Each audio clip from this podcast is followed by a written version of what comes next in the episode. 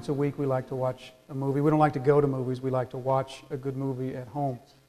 And sometimes it happens that we're watching even a good movie and the movie turns out to be longer than we thought it would be, or we turn out to be sleepier than we thought we were, or there's a crying child that kind of interrupts. And we have to stop the movie halfway through and save the rest of it for another night.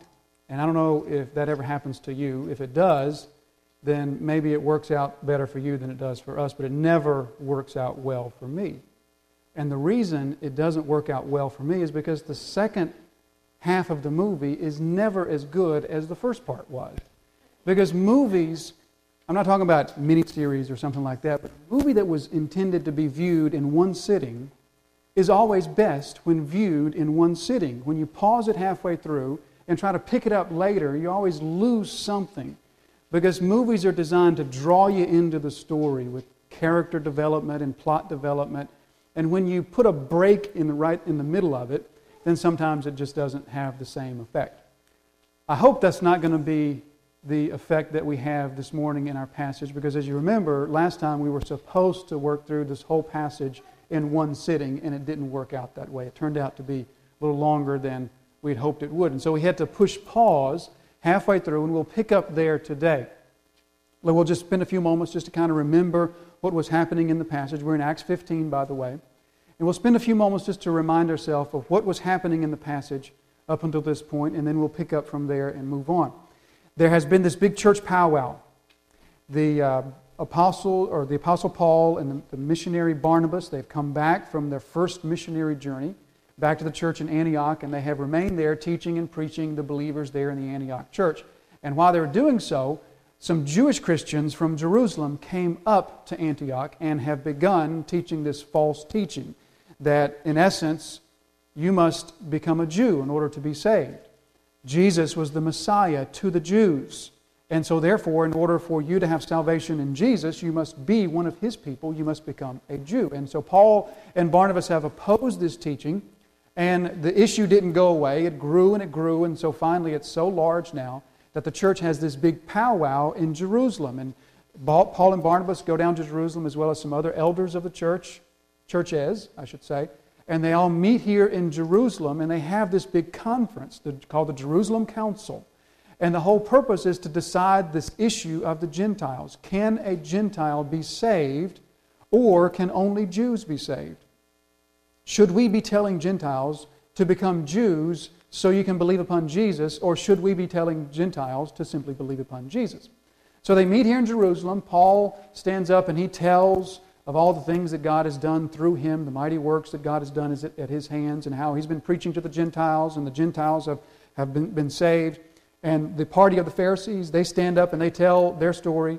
They say, You cannot be saved. Jesus was the Messiah to the Jews, and so Gentiles must first be circumcised and follow the law and the traditions of the Jewish people, and then they can believe upon Jesus and be saved. And then you remember Peter stands up.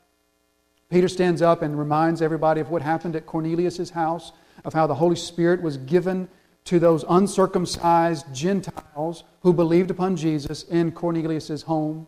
And then James stands up. James is the leader of the church in Jerusalem. He is the leader of this meeting. And so he stands up. Remember who James was. He was the half brother of Jesus, and he wrote the Epistle of James. It was that James. And he was, if you remember, a person, a Jewish Christian who was very passionate about keeping the law, even after we became Christians. And so he stands up, this person with, who has this sort of, a, of, of a inclination towards the law, he stands up to say, It's not what I want, brothers, but it's what the Holy Spirit wants. And the Holy Spirit has determined that no, Gentiles do not need to become Jews in order to be saved. They simply need to believe upon Jesus. And you remember how he clarifies all of that? He grounds that in Scripture because Scripture is the final authority. It's not the experience of Paul or the experience of Peter or the giving of the Holy Spirit. It's not any of those things. It is Scripture that is the final authority. So he goes back to the Word of God and says, if this is true, then it'll be validated, it'll be confirmed in the Word of God, and so, and so it is. He quotes from the prophet Amos.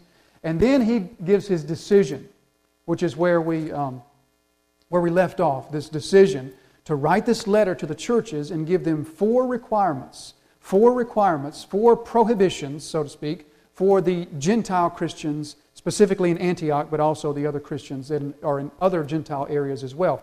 And that's where we left off last time with this letter with the four prohibitions. We talked about the first two of them because the first two were rather uh, simple and rather straightforward. They were to abstain from idolatry and to abstain from sexual immorality. And we thought about that for a minute last week, and we determined, well, of course, what James is, is not saying, he's not saying these are the only things that you must do in order to follow Christ. There's lots of things that Christians must abstain from in order to, to be Christ followers. But what he's saying is the culture in which you live is particularly influenced, is particularly immersed in these two sins the sin of idolatry. The, the culture of Antioch was covered up in idolatry, and the sin of sexual promiscuity.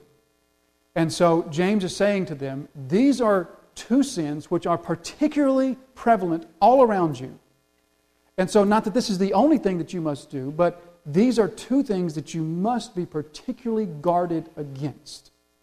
And we looked to the, to the testimony of Scripture and we saw how Scripture confirms for us that God understands how Christians can be influenced by our culture around us. Your culture around you can't make you sin, but it can sure influence you in certain ways. We look to the prophet Isaiah in Isaiah 6, where he says in verse 5 Woe is me, I'm a man of unclean lips, and I live among an unclean people. So Scripture recognizes that the people around us don't make us sin, but they can influence us in certain ways. And so we apply that to our modern life today to say the culture around you has certain sins that it's particularly immersed in, and you must recognize those and be especially guarded against those sins which are most prevalent around you. So those were the first two of the prohibitions. The other two were a little bit more uh, in depth or, or um, perhaps um, confusing to deal with. And so we put those off until today. And that's where we'll pick up. Let's pick up here in verse 19 and let's reread the decision that James announced. From verse 19 Therefore, my judgment is that we should not trouble those of the Gentiles who turn to God, but should write to them to abstain from the things polluted by idols and from sexual immorality and from what has been strangled and from blood. For from ancient generations Moses has had in every city those who proclaim him, for he is read every Sabbath in the synagogues. So we talked about the first two prohibitions the prohibition against idolatry and sexual immorality. Now let's talk about the other two prohibitions, which are really just one prohibition the uh, prohibition against eating meat that has been strangled or eating meat that has blood still remaining in it. And so um, those are really the same prohibition because meat that is strangled or an animal that is strangled has not had the opportunity for all the blood to be uh, drained out of the animal. And so the meat from that anim- animal will have blood still remaining in it. So, in essence, the two prohibitions are one prohibition that they give to the church. But here's the rub the rub is where did that prohibition come from? It came from the Jewish dietary laws, which was exactly what James just declared that they w- will not trouble the Antioch Christians with. They don't have to be circumcised. And remember, we said last week that that circumcision is, is kind of a code word for following the Jewish laws and the Jewish traditions. And so we're not going to trouble them with that, but here's one part of it that we will trouble them with. So that can be a little bit confusing. Why does James sort of go back on this one prohibition but not the others? Jewish people found eating meat with blood to be very offensive because they were told not to do that. The law of God told them not to do that. Um, but there were lots of other things that they found offensive as well. So, why this one particular thing? And I think that we can make sense of it when we look to what James's reasons was, because he goes ahead and gives his reason for these prohibitions. In verse 21, he spells it out. He says, For from ancient generations Moses has had in every city those who proclaim him, for he is read every Sabbath in the synagogues. So there's the reason that James gives. The reason for us to write to you, Antioch Christians, and tell you that you are to refrain from the eating of meat with blood in it is because in every city Moses has those who proclaim him from the synagogues. Or, in other words, you have Jews all around you. There are Jews in Antioch, there are synagogues in Antioch, and so your neighbors there in Antioch are, Jews. And so, what James is teaching the church here, what he's requiring of them, is something that is not different from what the New Testament requires of us in other places. You see, when it comes to the ceremonial laws of Judaism, the sacrificial laws, the dietary laws, the New Testament teaches us that we as New Covenant Christians have freedom from that. The reason we have freedom from that is not because God has done away with those things, but because Jesus Christ has fulfilled them and continues to fulfill them on our behalf. Jesus said, I didn't come to do away with the law, not one jot or tittle of the law, but I came to fulfill the law. And so, all of those ceremonial, sacrificial laws, we have freedom from those, not because God said, oh, those were bad, and I, those were a bad idea, I wish I'd never come up with those, but because Jesus Christ fulfills them for us on our behalf. So, therefore, we have freedom from the law in that regard. And this is what James says to the Gentile Christians. Our Holy Spirit inspired decision is that you, Antioch Christians, have freedom from the Jewish law. But why this one particular part that he says that they don't have freedom from? And that has to do with the New Testament's teaching about that freedom that we have in Christ that I just mentioned. The freedom that we have, the freedom that Christ brings us, is a freedom that must always be checked by love. There's several places that the New Testament deals with this. One of the places is 1 Corinthians chapter 8. You're probably familiar with this. You may want to flip over to 1 Corinthians 8. In 1 Corinthians 8, the issue is not eating meat that has blood in it. But in 1 Corinthians 8, the issue is meat that has been eating meat that has been sacrificed to an idol. So in the ancient world, there were all these idols, and they would sacrifice animals to these, uh, these idols.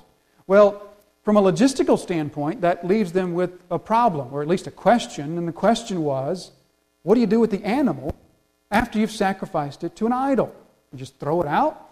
And they didn't do that. What they would do was take the, the meat from the animal that had been sacrificed to an idol, and they would sell it at the market at a discounted price because it had already been used to be sacrificed, and so we don't want to throw it away, but we will give you a discount. Here's a discounted meat that's been offered to an idol.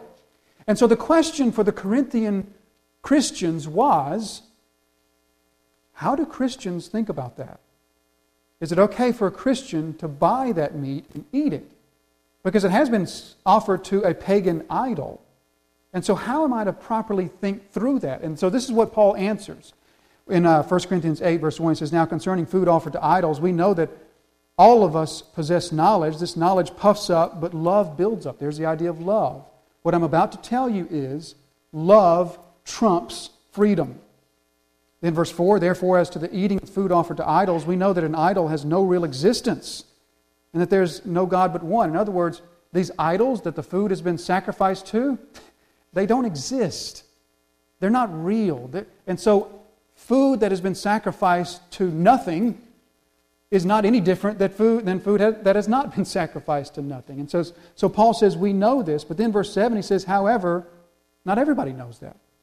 Not all possess this knowledge, but some, through former associations with idols, eat food as really offered to an idol. And their conscience being weak is defiled. So, in other words, you know, brothers, that an idol is nothing, and so food offered to that idol is no different than food that wasn't offered to that idol. But not everybody understands that. And the one who doesn't understand that then believes that it is wrong to eat that meat that has been offered to an idol because they don't have, their faith is weak, their knowledge is weak. And so if they were to eat that meat offered to an idol, believing it to be wrong, they would then sin. So he says, verse 8, food will not commend us to God. We are no worse off if we do not eat it, and no better off if we do eat it. It makes no difference, says Paul. But take care that this, this right of yours or this freedom of yours does not somehow become a stumbling block to the weak. For if anyone sees you who have knowledge eating an animal's eating an idol's temple, will he not be encouraged if his conscience is weak to eat food offered to idols? And so by your knowledge this weak person is destroyed, the brother for whom Christ died. Thus, sinning against your brothers and wounding their conscience when it is weak, you sin against Christ. So what Paul just said was you know that an idol is nothing. Food offered to that idol is no different than food that's not offered. But if someone, a brother, a, a fellow Christian, who's weak in their knowledge, weak in their understanding, weak in their faith, or if an unbeliever who thinks that those idols really are real, if they see you doing what they think is wrong, and they are then encouraged to do that when they know it's wrong or they believe it to be wrong, Paul says you've sinned against them. In other words, your freedom is trumped by love and concern for others. Paul teaches a similar thing over in Romans chapter 14. In Romans chapter 14, he expands it just a little bit. And he says this in uh, verse, verse 1 As for the one who is weak in faith, welcome him, but not to quarrel over opinions. One person believes he may eat anything, while the weak person eats only vegetables. Let not the one who eats despise the one who abstains, and let not the one who abstains pass judgment on the one who eats, for God has welcomed him. For who are you to pass judgment on others? And then down to verse 13, he goes on to say, Therefore, let us not pass judgment on one another any longer, but rather decide never to put a stumbling block or hindrance in the way of a brother. I know and am persuaded in the Lord Jesus that nothing, nothing is unclean in itself, but it is unclean for anyone who thinks it unclean if your brother is grieved by what you eat, you are no longer walking in love. By what you eat, you do not destroy the one for whom Christ died. And he goes on to expand on that. So, what Paul says there is essentially the same thing he said to the Corinthians. He says, if someone in their conscience believes something to be evil, and yet they do it, and they do it, then that's a sin for them. But, Paul says, we know that nothing in and of itself is good or bad. It's what you do with it.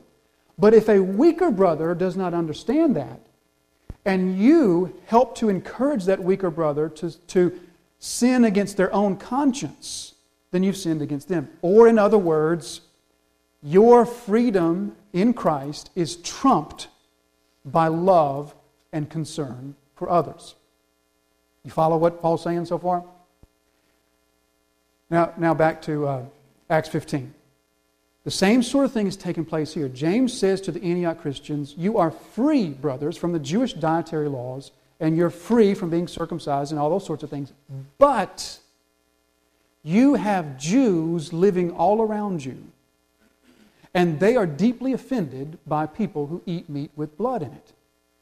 And so, although you are free to partake of that, your freedom in Christ must be checked by your love and your concern for Jewish believers in Christ who still believe that to be wrong, or Jewish unbelievers who are still offended by seeing Christians eating so freely from meat that has blood in it. You follow the logic here? Tons and tons of application for us in our modern world, isn't it? One of probably the most, um, one of the, maybe the, the clearest application would be in the consumption of alcohol. Scripture never prohibits the Christian from consuming alcohol. The Scriptures condemn the sin of drunkenness on a regular basis, but Scripture never prohibits the Christian from consuming alcohol. In fact, the overwhelming stance that Scripture takes towards alcohol is positive, right? Wine glads the heart. Paul says to Timothy, have some wine with your water. Don't just drink water.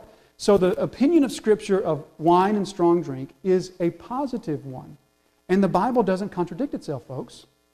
So therefore, the, the Christian has freedom to engage in that, but the freedom is always trumped or checked by love and concern for others. And so therefore, if someone, either another believer or an unbeliever, believes that to be wrong and you, engaging in your freedom that you have in Christ, you cause them to stumble, you encourage them to do what they think is wrong, or they see another Christian whom they respect doing what they believe to be wrong, although you know it not to be, then the scriptures teach us that you've sinned because you have used your freedom in Christ as a stumbling block for someone who's weaker in their knowledge or weaker in their faith. We see this sort of thing all over the place. In the way we dress, there's, there's a hundred applications for this. The Christian has tremendous freedom in the gospel, but that freedom is always checked or is always trumped by our love and our concern for weaker Christians or and for non believers. Now, let me just take a moment and apply this to your life. Um, we see here a tremendous compromise, don't we? That's how well, we started out last week talking about compromise. And what this passage has shown us is the beauty of compromise and non compromise. Because notice what the church has done here. They have refused to compromise on the essentials of their faith, they've refused to compromise on the gospel. You must not submit to circumcision in order to be saved.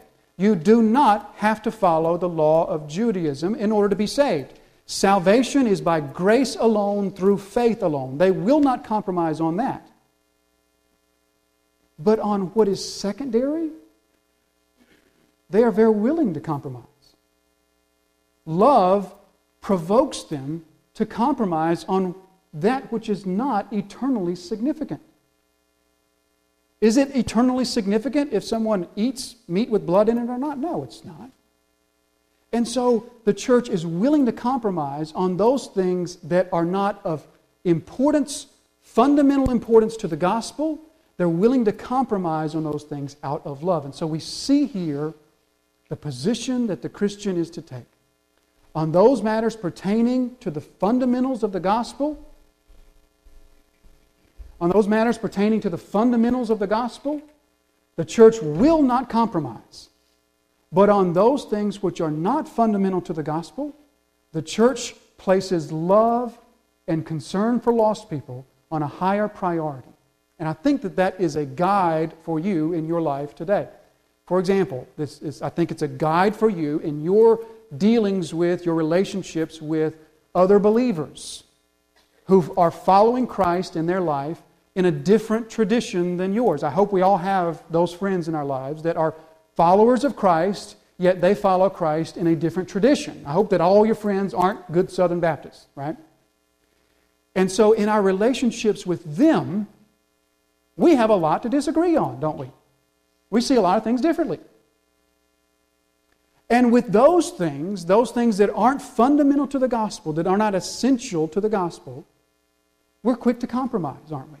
That's the example that we're given here. For example, um, I meet every Thursday morning with a group of pastors, six pastors. We meet for the specific purpose of revival prayer, praying for revival every Thursday morning. These six pastors, we represent five different denominations.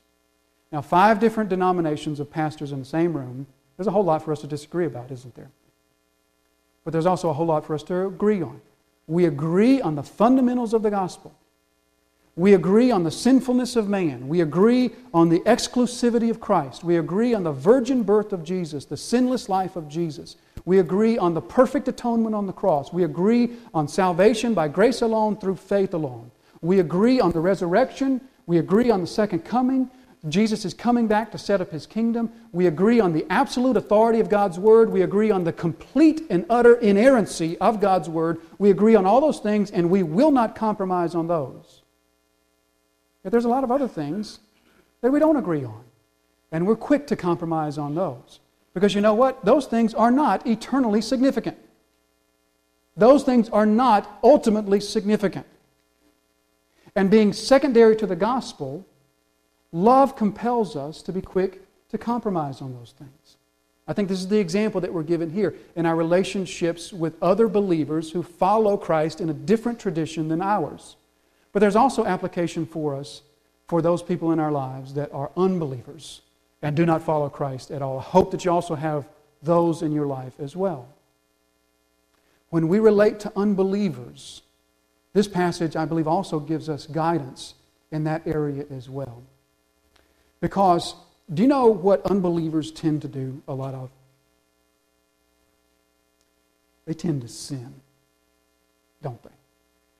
And they tend to sin in some very open, very flagrant sort of ways. You know, it's not that Christians don't sin, but it's more that Christians are much better at hiding their sins, right? Our sins aren't always as obvious as the sins of just a lost person, right? And so these unbelievers, they sin openly. The, the, things they say, the things they do, right? And there's a reason for that. You know what the reason is? Because they don't know Jesus. That's kind of why they do that, because they don't know Jesus. But you ever know those Christians? Maybe you are one. You ever know those Christians who wear their morality on their sleeve and are just so offended at every sin that unbelievers do? I can't believe they said that. Can you believe they said that? I can't believe that they watched that. I can't believe that family doesn't ever go to church, not even on Christmas. You know Christians like that? That wear their morality on their sleeves and are pleased to be offended by the sin around them. Don't get me wrong, folks. I'm not saying we compromise with sin. I'm not saying we condone sin. What I'm saying is we do not build walls between ourselves and unbelievers based on their sin. Because you know what happens in the mind and in the heart of an unbeliever? As Christians are just so offended by the words that come out of their mouth or the things that they may do for entertainment or you know what happens in the heart of an unbeliever when Christians treat them that way?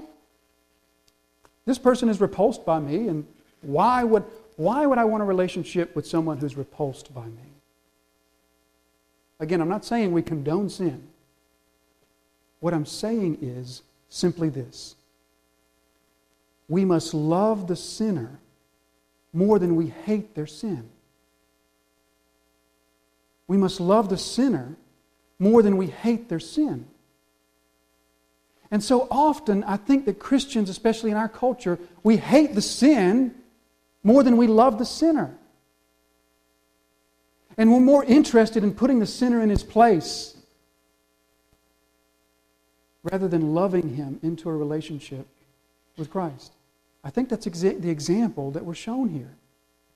The Antioch Christians were not to compromise on the gospel, but they were to be quick to say, We love the lost Jews around us more than we hate their legalism.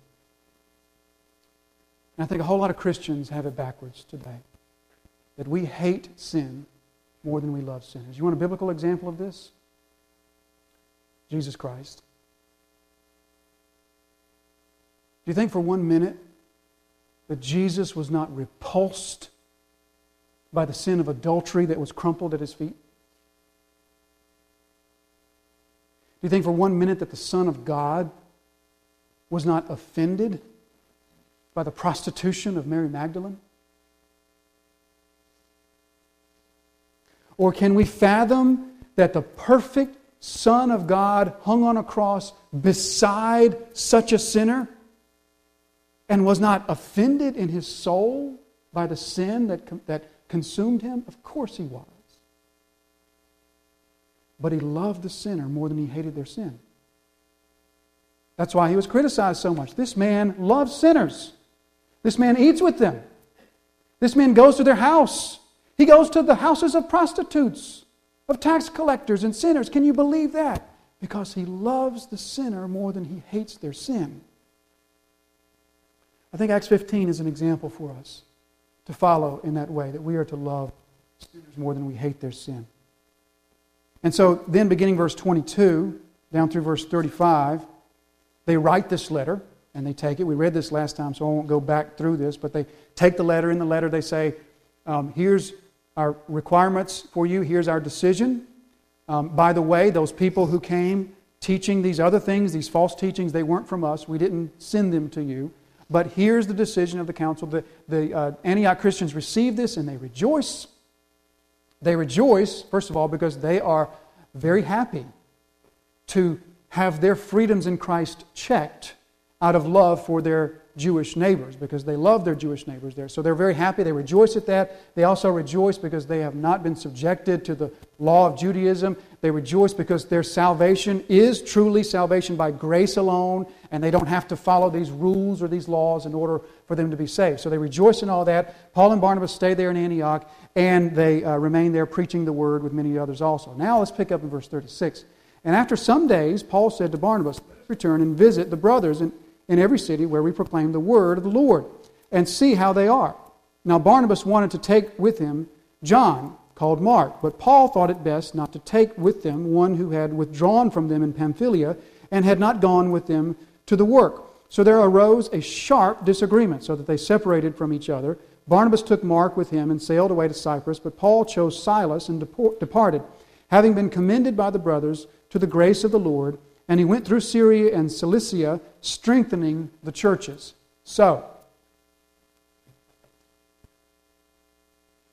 we have just read of one of the greatest compromises of love that we find in Scripture.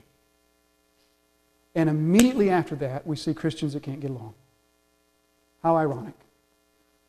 How sadly ironic.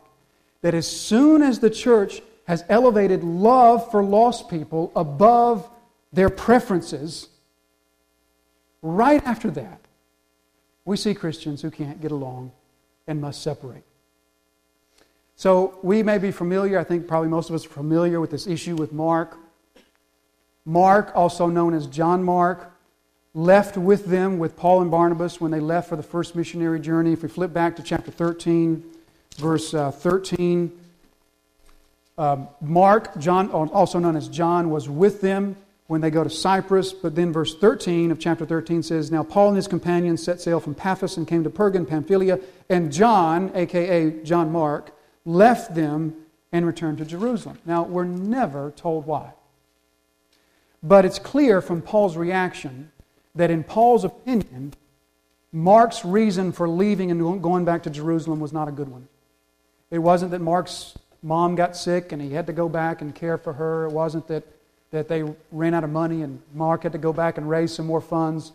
It was clear from Paul's reaction that Mark's returning to Jerusalem was a failure on his part. He failed to follow through in the mission. We don't know why, we don't know what came up, but we do know how Paul looked at this. Paul looked at this as a withdrawing, as a failure on John Mark's part.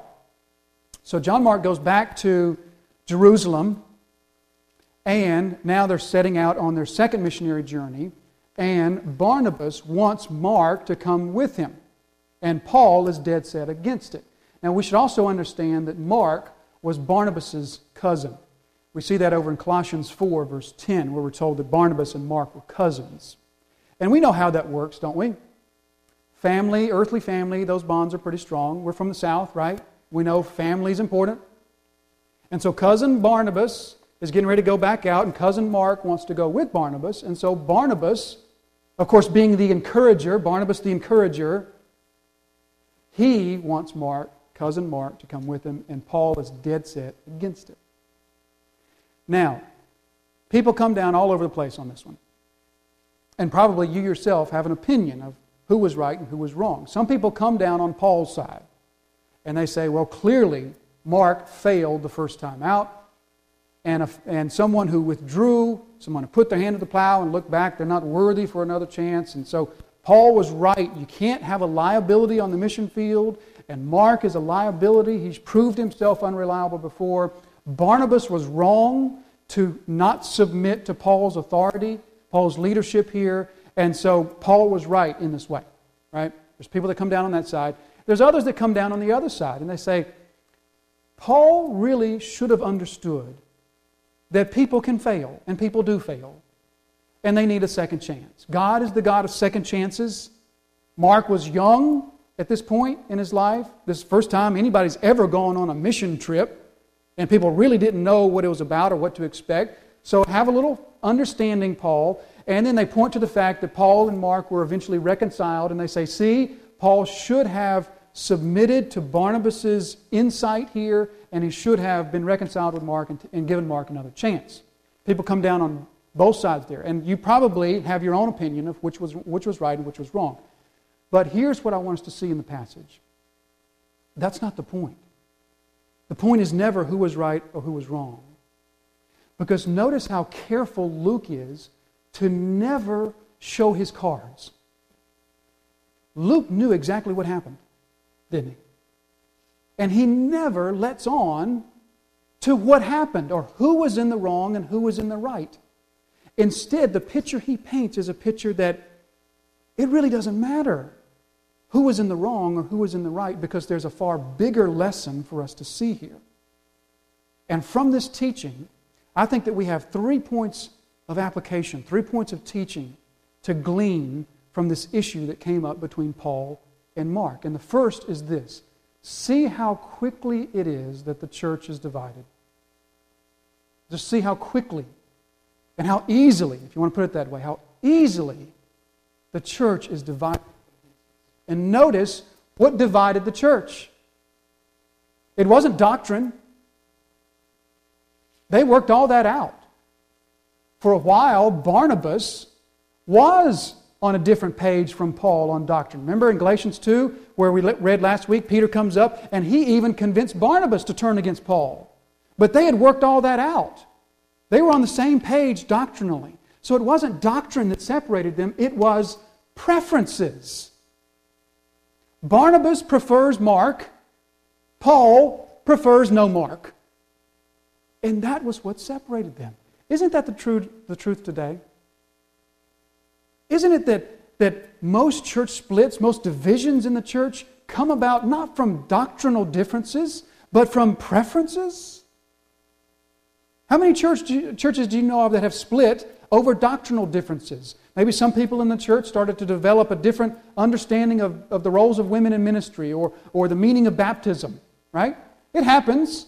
I'm not saying that never happens, that happens. But far more times we see something like this a church split over the color of the carpet, or of, the, of pews or chairs in the sanctuary, or the style of music, or the order of the service. Preferences. That's what divides God's people more often than not. The enemy will divide God's people any way he can. And I think that he has seen that the most effective way of dividing his people is not over what matters, but over what doesn't matter at all preferences. So recognize that. That God's people are easily divided over preferences. You know what? My preferences probably are different from some of yours. Your preferences are, are probably different from some of mine. And that's okay. Recognize this that is exactly what they are preferences. And never, resolve today, never to allow preferences to divide the body of Christ. That's the first thing I think that we see. But the second thing that we see is that God overcomes that. God overcomes the division that comes about by preferences. Take a look at verse 39. Verse 39 Barnabas with them and sailed away to Cyprus, but Paul took Sil- chose Silas and departed, having been commended by the brothers to the grace of the Lord, and he went through Syria and Cilicia, strengthening the churches. So, what came about from this separation of Paul and Barnabas? What came about was God doubled his missions force. One mission team turned into two missions teams. God overcame the sinful choices of Paul and Barnabas. Because you know what? I'm inclined to believe that both Barnabas and Paul were wrong. I'm inclined to believe that they both sinned by not being reconciled. And God overcame their sinful choices to bring good out of the bad that they had done. And that is the way that our God consistently works. God consistently overcomes the sin of man to bring good out of that sin. Who's heard of Chuck Colson? You guys probably have heard of Chuck Colson or Charles Colson. He passed away about the same time last year. Chuck Colson was special counsel to President Richard Nixon from 1969 to 1973. If you know anything about those years, you know that one thing that took place in that period, period of time was Watergate. And Richard Nixon was up to his eyeballs in Watergate. He was heavily involved in the wiretapping and the secret tapes and all that sort of thing and the cover up that went on. He was heavily involved in all of that. And Charles, or Chuck Colson was the first person in the Nixon administration to be, uh, convict, to be uh, charged and brought to trial and convicted. He was the first person to do time.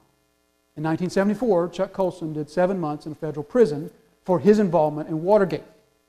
But before he began his prison sentence in 1974, in 1973, Chuck Colson experienced a radical midlife conversion to Christ.